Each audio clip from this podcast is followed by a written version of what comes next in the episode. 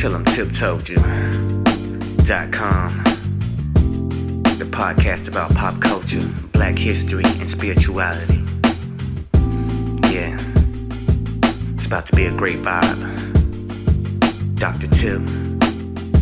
Gonna take it away. Tell 'em Tip Told You.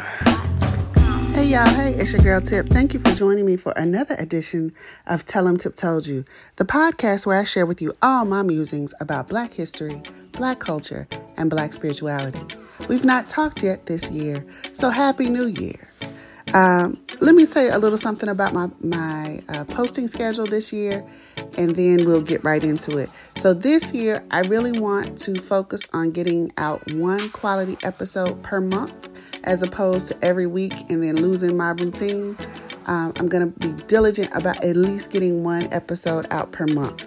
So you can look forward to hearing from your girl monthly. Uh, if I have time, we'll do some mini segments in between. But I, I, I want to commit to something. And I'll talk to you again on the back end about that. I just wanted to put that out there up front. So here's what I want to cover today. I want to talk about um, of course, the Ed Reed thing. You know, if you heard my last podcast last year about Deion, you probably were waiting for me to say something about uh, Ed Reed and his foolishness. I got you today. So we're going to talk about Ed Reed. We're also going to talk about um, DeSantis and his foolishness in, with the Florida Department of Education, in concert with the Florida Department of Education, his rejection of the AP uh, course on African American history and studies, and then I want to I want to nerd out on you just a little bit. We're going to talk about acculturation, axiology, and all that kind of good stuff. You ready? Let's just jump right in. So, unless you've been under a rock, you know that yesterday Bethune Cookman University released a public official statement about its desire not to move forward with the hire of Ed Reed. Unless you've been on a rock, you also should understand why they felt the need to do that. So if you if you don't know, you're not paying attention to HBCU sports, you know, let me just try to I'm going to make this concise. So let me say this before I get into this. I am purposely trying to remain at a macro level. So I'm not going to spend a lot of time on the details of this particular thing. There are plenty of good podcasts out there, commentators, Twitter threads, social media posts, whatever, what have you, that explain what's going on. There's a petition out here by the players. Um, I, I'm not getting into all of that today. What I prefer to do is to talk about the greater context of what's happening. And so I'm going to introduce the Ed Reed thing in its relationship to the other stuff I want to talk about today. Um, so here's the deal, right? Brother Ed Reed on a golf cart traveled around Bethune Cookman's campus and just land blasted uh, HBCUs for having a broken mentality and mismanaging money and hoarding funds and so on and so on and so on. Right? He went on this crazy rant, which the my very first question, um, ironically, wasn't about how foolish the rant was against HBCUs, but my very first question was, did he sign the contract? Did I miss something? No, now we know, of course, he did not sign the contract, which was the, the root of his frustration, right? So you've interviewed for this position. They tell you they're going to um, have it to you're going to get the job, but the paperwork isn't done. Now, for those of you who may not know, Bethune Cookman was the victim of two natural disasters. They are trying to rebuild. On top of that, the job search was happening close to time that campuses usually shut down business operations for Christmas. It wasn't long after we returned to campus in January that his rants started. So, realistically, a campus has been the victim of two natural disasters, closes down for Christmas, as do most HBCUs, if not all and then you don't give them time to do anything and now it's turned into not just a bcu problem but now you're blaming all 107 hbcus we got a broken mentality. Deion was right. So on and so on and so on. Now i'm not even getting into the details of what happened at bethune-cookman because quite honestly i don't know enough about the details to really have a position on it right? Um, again there are plenty of uh, you can watch his lives Um, he came back and apologized for the rant, which means somebody was in his ear saying, hey, you can't say that yet. I just want to talk generally about the lesson that's before our students right now. Who, in their right mind, would think it would be a good idea to have an unsigned contract and be out here talking foolish and reckless about the place about to employ you? Uh, that's just a the HBCUs aside. Who would think that's a good idea, and who would think that's a good role model for your students? Like, what is he going to teach them when he's doing this? All right. I, I just want to, let's float that, okay? And then when the institution decides not to move forward because of your own actions, you come back and repeat many of the same things you said prior to the apology you issued. So that tells me the second thing your apology was never sincere in the first place. One of the things Ed Reed said, and I said I wasn't going to get into details, but I do want to say this one thing. One of the things Ed Reed said in his initial rant was he had been on campus for a week and had already done more for the institution than anybody else. Where in this world can you work somewhere for a week and know the whole history of the institution, all of its supporters? Like, are we that stupid? Or are you that arrogant? Or is it a combination of both? Y'all, who, listen, a week, I want to go back to what I said about Deion. These men never had the attention, intention, excuse me. They had the rhetoric, but they never had the intention of being institution builders. Because in order to build an institution, you have to properly assess the context, and neither has. Neither has. And then Deion pops up in the live to support Ed Reed, and they land blasted all. Listen, if this had happened at Florida State, if it had happened at Kennesaw State, if it had happened at uh, a small community college that's a PWI, what happened at that institution would never be used as an example for all PWIs. You wouldn't take a school in the SEC if Alabama did something crazy. You wouldn't blame everybody in the SEC. You just wouldn't. You would know that that situation is unique to that institution. The problem I have with the Ed Reed and Deion Sanders is they talk like they understand that these institutions have structural obstacles to overcome, but they don't operate like they understand that. Now, you want to compare that to something. You compare it to Eddie George and how he's talking about funding, not blaming the institution, but talking about the structural inequalities that make it difficult for these institutions to do what it is we need to do. Am I saying that all HBCUs are perfect? Hell no, I ain't saying that. I know better. But I am saying within a week of being anywhere, you are unable to properly assess this, the problems unless you go in there. Let me tell you what ha- what happened. Right? You went in there expecting deficiency.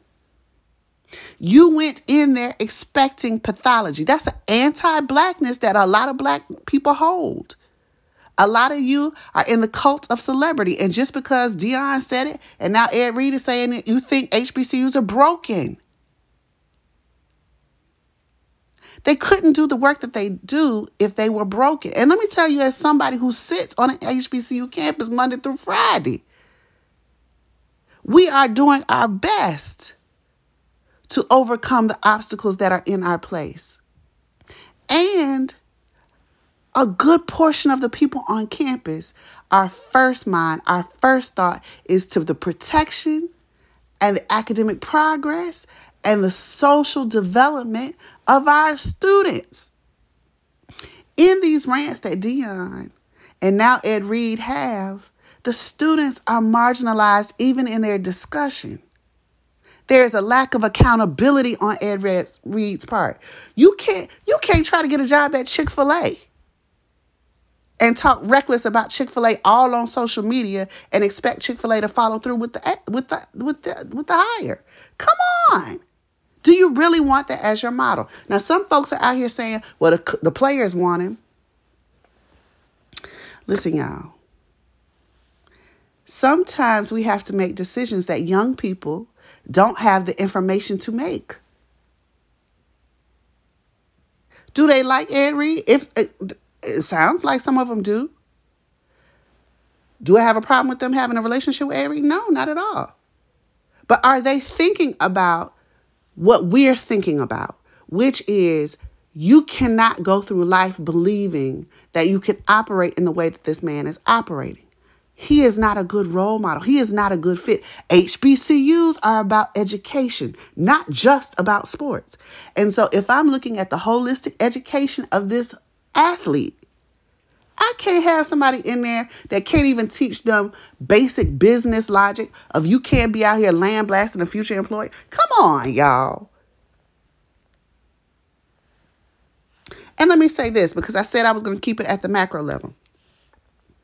One of the most dangerous things to PWIs athletically that happened when Deion first went to Jackson State was that he began to draw certain caliber of athletes back to HBCUs, right? Five star recruits were coming back to HBCUs.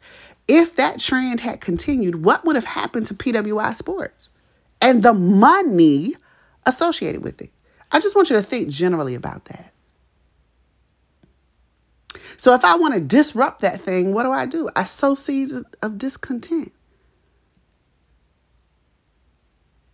Y'all, some of some of us are some of us have allowed ourselves to become pawns in a game. And it's all based on the fact that we expect black pathology and deficiency. Somebody better talk to these men. Somebody got to have a conversation with them. Right? I, am gonna get to the part that I want to get to. Let me let me just say how all this is linked in my head. Did y'all see the five cops arrested um, in Memphis for beating another black? Five black male cops arrested for beating to death a black male motorist for a traffic stop. Did y'all see that? They've not released the body cam footage, but it has to be horrible if they were arrested and terminated so quickly. We know there's some race at play there too, but I'm just saying. You, there's a divisiveness happening in our communities that we got to get a hold to. We got to get a hold to. If you're on social media, this eh, this uh, passport bro phenomenon with black women and black men eating each other up on social media all day, there's some divisiveness, some seeds of discontent. We got to pay attention to how we are being pitted against one another and who benefits from us being who benefits when when you attack 170 uh, excuse me 107 historically black colleges and universities because you didn't get to the football coach job who benefits from that black, the black students at the institutions don't benefit the black alumni don't benefit. The institution itself doesn't benefit. Y'all keep saying you want these institutions to grow, but you out here putting out this kind of media you're not trying to solve the problem. Anyway, I'm getting ahead of myself. I'm getting ahead of myself. You're not trying to solve the problem if that's what you're doing. All right? Now, I also wanted to say something about DeAndrea. Is that how you say the child name? DeAndrea Sanders, who is now out here talking about it was a shooting on Jackson State's campus every month. The campus wasn't safe, so on. Stop the lies. Stop the lies. Does this young lady know that we can look that up? And what what why are you lying, sis? Uh, I, I'm I'm not I'm not with that. Let me keep going. Then we got Cop City being built in Atlanta. Y'all saw the protesters this week uh, went downtown to express their discontent with Cop City being. It, not only is it an environmental threat to the city, y'all, it's urban warfare. We can't let them build that but I want to say this about letting them be. Y'all, Atlanta can't be Wakanda and be building the enemy in the midst of Wakanda. You understand what I mean? How can you have a city that we want to believe is this black mecca that is doing something that's so anti black, so anti human, as to develop a cop city where cops will be trained in the middle of a forest, displacing black families, black businesses, and the trees, bushes, the natural life we need to be healthy to build Cop City and in the Black Mecca. Come on, y'all. All my skin folk ain't kinfolk, and we're letting it ride. We're letting it ride. Now, let me tell you why I think we're letting it ride. There is a concept called acculturation. All right, this is the part where I said I was going to nerd out for a minute. There is a concept called acculturation. So, culture is largely acquired in two different ways. Enculturation is when you tend to um, learn your culture from with, within your cultural group. So, you're watching your grandma cook greens, you're going to church on Sunday or to mosque or whatever your family does, right? You're going to the river on Fridays, you're wearing white on Fridays, whatever. You're learning cultural traditions, characteristics, and practices from people from your cultural group. You're acquiring the norms, the values, so on and so forth from inside your cultural group. That's enculturation. Now, there is another thing that happens, which is acculturation, which is when the dominant group influences our cultural practices. Right? I'm an educator, so here's my bias when I pay attention to socialization, the enculturation and acculturation of children, I pay a lot of attention to what happens in the schools because for many of us, schools have our children more than we do. All right? The children are in these schools, they're receiving direct instruction, whereas enculturation tends to be less explicit, it's more implicit. What they're learning in the schools is propaganda in a lot of cases, and they're learning it and they're uh, learning it through repetition and it's sticking. All right, that's acculturation. What acculturation does, again, is to help these students be socialized into the characteristics, traits, norms, and traditions of the dominant group, the group that controls education. All right, now follow me. There's a concept called axiology. It means what's important to this particular cultural group. Africans and their descendants, for hundreds of thousands of years, have been communal people. We've been cooperative people. We value the group over the individual, but we don't discount the individual. The individual is a necessary part of the collective, but we are traditionally socialized to operate as collectives. All right? Westerners, on the other hand, Western society's whiteness tends to be individualistic. The collective be damned, right? Which is cap- why capitalism is a westernized phenomenon. Most people of color, most indigenous groups tend to be more social in their leanings. All right? Now follow me.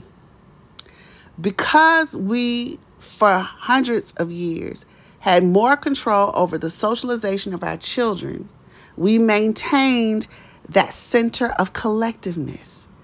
And if you talk to an old head, they talk about being on code.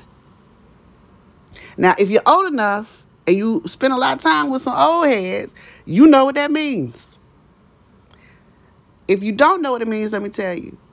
On code means if I got a problem with you and you black, we selling that problem in the house. We don't go out, we don't air our dirty laundry. If I got a problem with this HBCU and how they handling their business, I'm at alumni meetings. I'm at business meetings. I'm I'm on campus donating. I'm on campus in service. But I'm not telling the press nothing. I'm not putting it on social media for it to be shared because I'm on code right? Because I value the collective. I know what my individual voice can do to damage the collective. Y'all, we not socializing our children like that anymore. That's why you got a Ed Reed. That's why you got a Deion Sanders. HBCUs have been institutions that teach us about code and the importance of it. Collectivism is imperative to African survival. It always has been. And thus, it is a place where we are vulnerable to attack because a lot of people that watch us and know our history better than some of us do understand that when we are united, what was the chant? A people united will never be defeated. You think they didn't hear you, your ancestors, when they were saying that?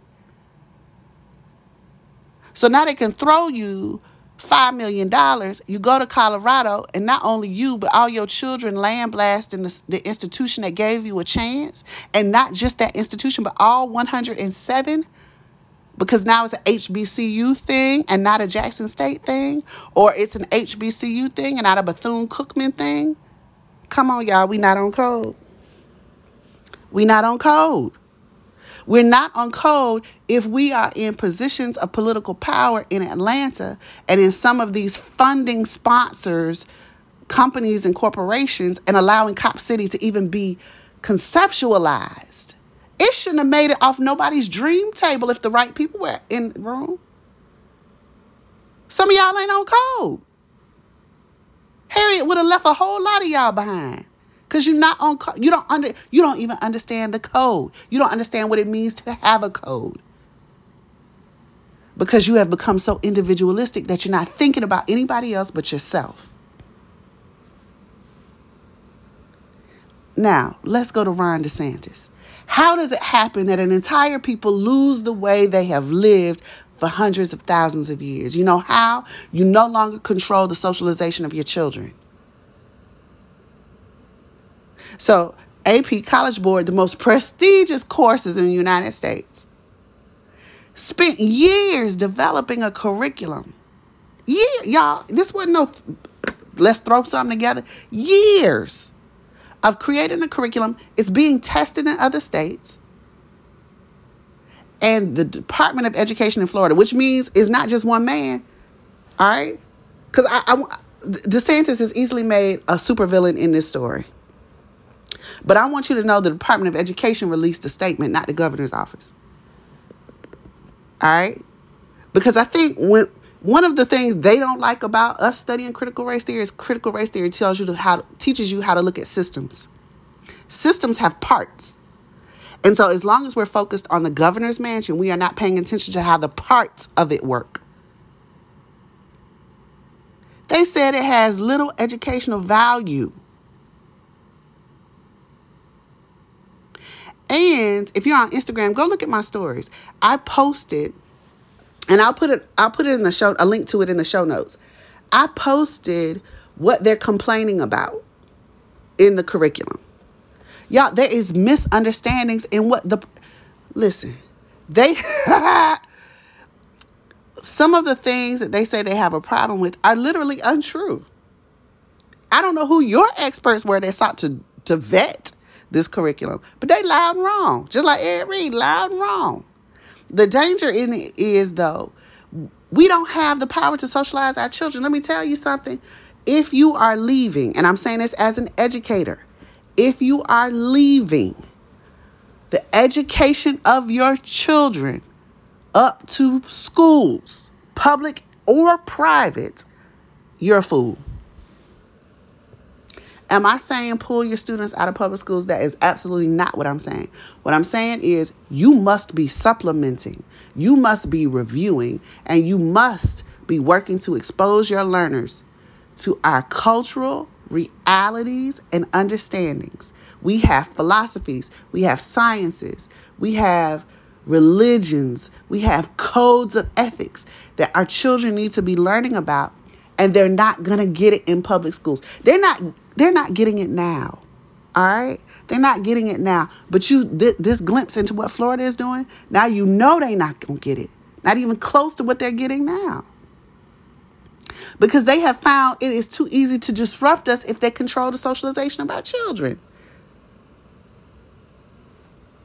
We have work to do. I, listen, this thing has left me in a tizzy. If you can't tell from today's episode, I'm in a tizzy. Because I'm trying to figure out, as an educator who works at an HBCU, who has studied axiology and has been socialized by my elders to be on code, what am I supposed to do? I know I'm not alone in that. I know it's a lot of us looking around like, what am I supposed to do? Like in this moment, what I don't. So let's let's turn back to our cultural way of being, our isili, asili is what uh, Marimba Ani would call it, our cultural seed, our center. What does it mean to be African, right? We, we have to return to that. And so let's go back to what I said earlier. Africans are inherently communal people. We believe in the collective, but we also believe in something called expressive individualism. What that means is, in order for the community, for the communal, the collective, to be healthy, each person must express their individuality, their individualism in a way that supports the collective.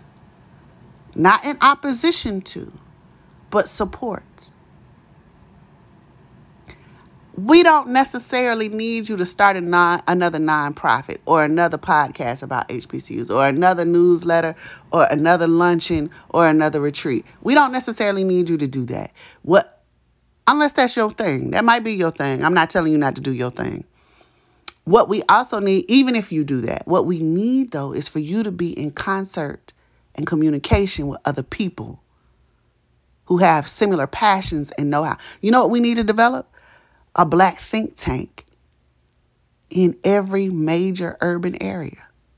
I would argue every community needs one. But you need a black think tank. And I'm not talking about just skin folk, I'm talking about people committed to the community and to our future.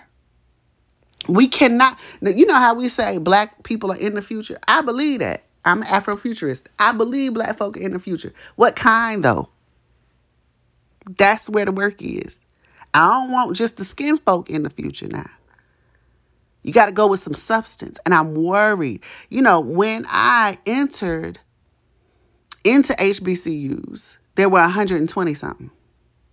Now there are 107. It is unacceptable for it to be attacked by people who look like me.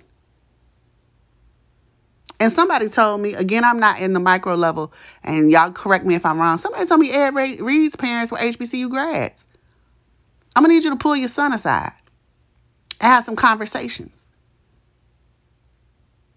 about business and institutional legacies and institution building and code. Some of us need to have those conversations in our groups.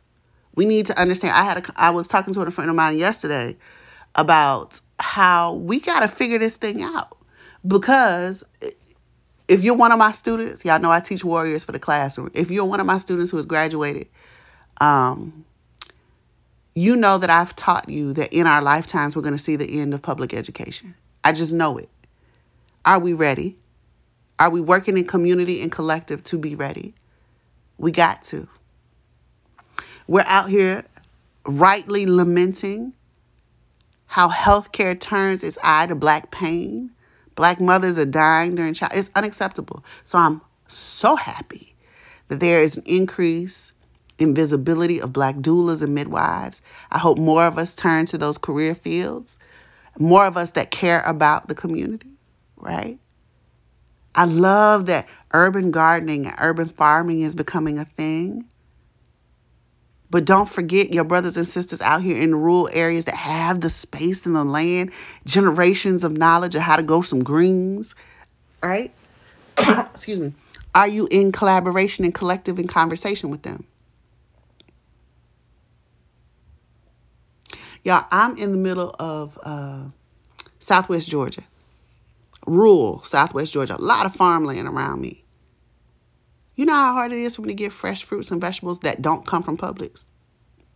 And that's almost a oxymoron, right?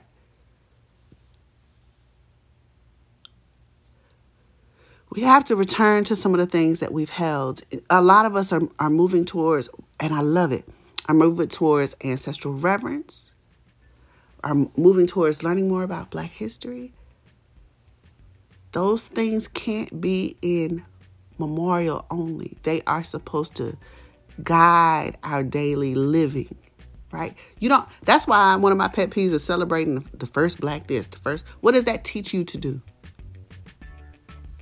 We study history, we study our ancestors, we revere our ancestors for lessons on how to get this thing right. Anyway, let me look at my notes. Did I cover everything I wanted to cover today? Uh, yeah, because my last question, which is the question I asked you, is what's our individual response that supports the collective moving forward? If black people in the future, You tell me how we make sure it's the ones we want. Y'all have a good one. Tell them Tip told you.